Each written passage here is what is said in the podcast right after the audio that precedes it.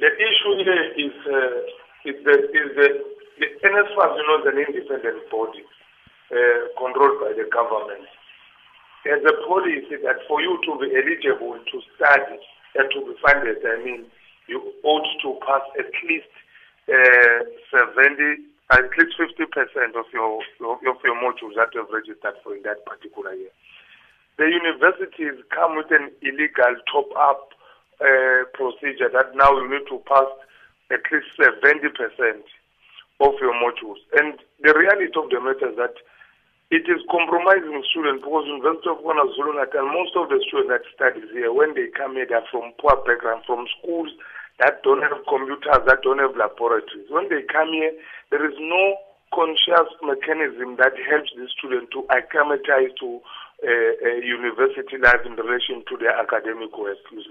So automatically, those students are going to be excluded. They are not going to last any second in the university because there is no support mechanism from the university. Also, that language is a is a precursor to this, because language that they'll be using will be English. Australian Posh, they are, they are using Afrikaans. Or U P, they are using Afrikaans. So for those who are their first language, it is Afrikaans, they find it better to acclimatize.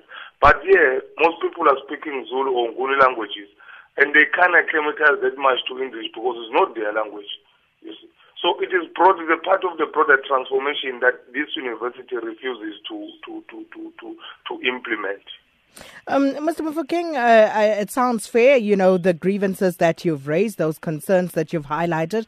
But how do you justify the actions of, uh, you know, destruction of property and vandalism in order to get your point across? I think the leadership of SASCO, the President, the Secretary General have reiterated that. The National Executive Committee of the organization has reiterated that. SASCO is not an organization of hooligans, and SASCO does not condone or promote uh, destruction of property. However, in the issue of U K Z N, we are not saying those are students that are standard. Let the police do a thorough investigation, and the police must come up who has done that, and the university must come up who has done that. You cannot blame the two students because no one knows what happened. When we woke up, we found the buildings like that, the cars having burned and so forth. Up until the issue is brought to its logical conclusion through a due process, we believe that for now we must not cast aspiration and blame the students and so forth, because we found that those are not students who did those things. So We don't we don't condone the destruction of property. It's a reality.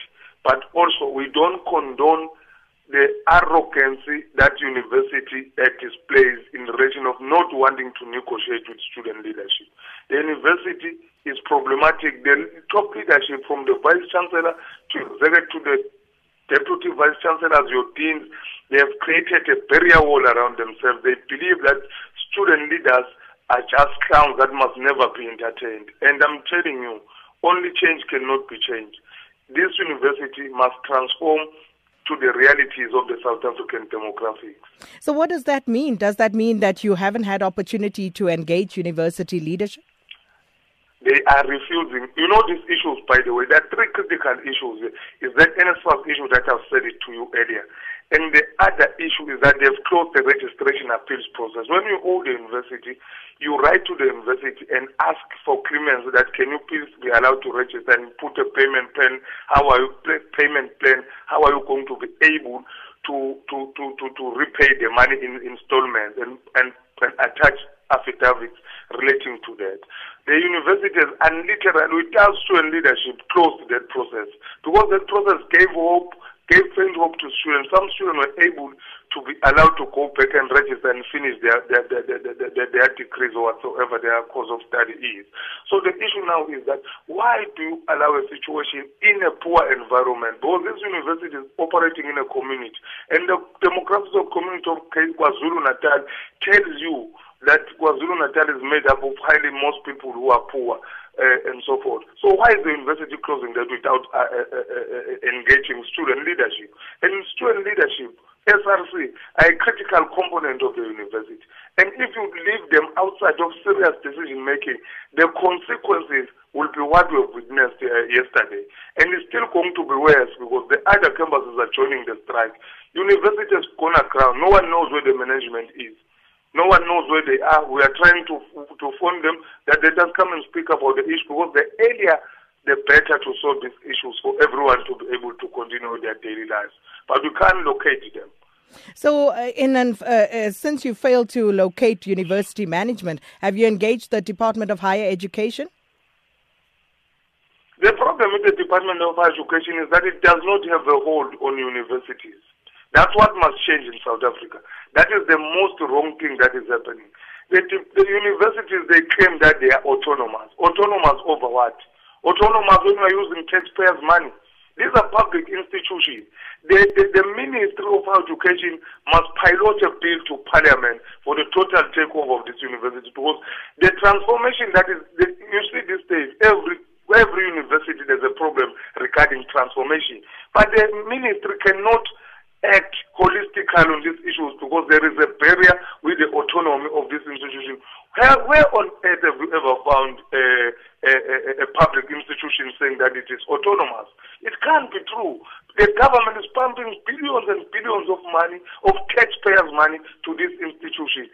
Even the Auditor General himself must start auditing this institution, because no one knows what this money that they are that, that mm. pumped to this to, to them is is, is doing. No one knows. You see, we, we have seen universities collapsing financially because there are no way now to make sure that they conform to the P F M A that the country has. And just finally, Mister Mofokeng, um, the higher uh, education uh, higher education department has said that uh, they are disturbed by what's been going on at uh, U K Z N, and they said that the perpetrators of that uh, violence should be arrested. Do you concur with that sentiment? That's where the problem starts. They are looking in one side of the story. Why can't they say that they are also angry that their universities are excluding black people? This government is elected majority by black people who are predominantly poor. And when Bonade are now spokesperson of universities that does not want to transform, it means that the department itself needs to transform. They don't understand the sector that they are controlling. It's very wrong for them to call for one side of the story, not look on all both sides, because if they issue a statement and they say that it's fine, people must be arrested, that they've done something wrong, but the reality of the matter, after arresting them, the problem still persists. How then should they uh, uh, uh, uh, solve those problems? So the department must not be a conduit of, of, of only disseminating information that favors universities over the majority of, this, of, of students. And students are the biggest stakeholder in these universities. And students must be taken serious now, because we have massaged this situation for far too long, and we cannot afford to continue, because each and every day black students are excluded from the system. We have been excluded during apartheid time. Even going to a toilet was a crime of a white man, was a crime during apartheid. Even it was not allowed for certain field of study for blacks to do to, to, to, during apartheid. Students, blacks were excluded. But even today, blacks are still excluded in education, in the economy. No, we can't allow that. The department must wake up and start serving the people that elected it. Universities have never elected the government. The students and, and, and, and, and, and the citizens elected this, this government. And this okay. government, by the way, has a mandate from the African National Congress. In the, one of the resolutions, two thousand seven, that there must be free education. We okay. want the government to speak to us to where it is implementing that thing now.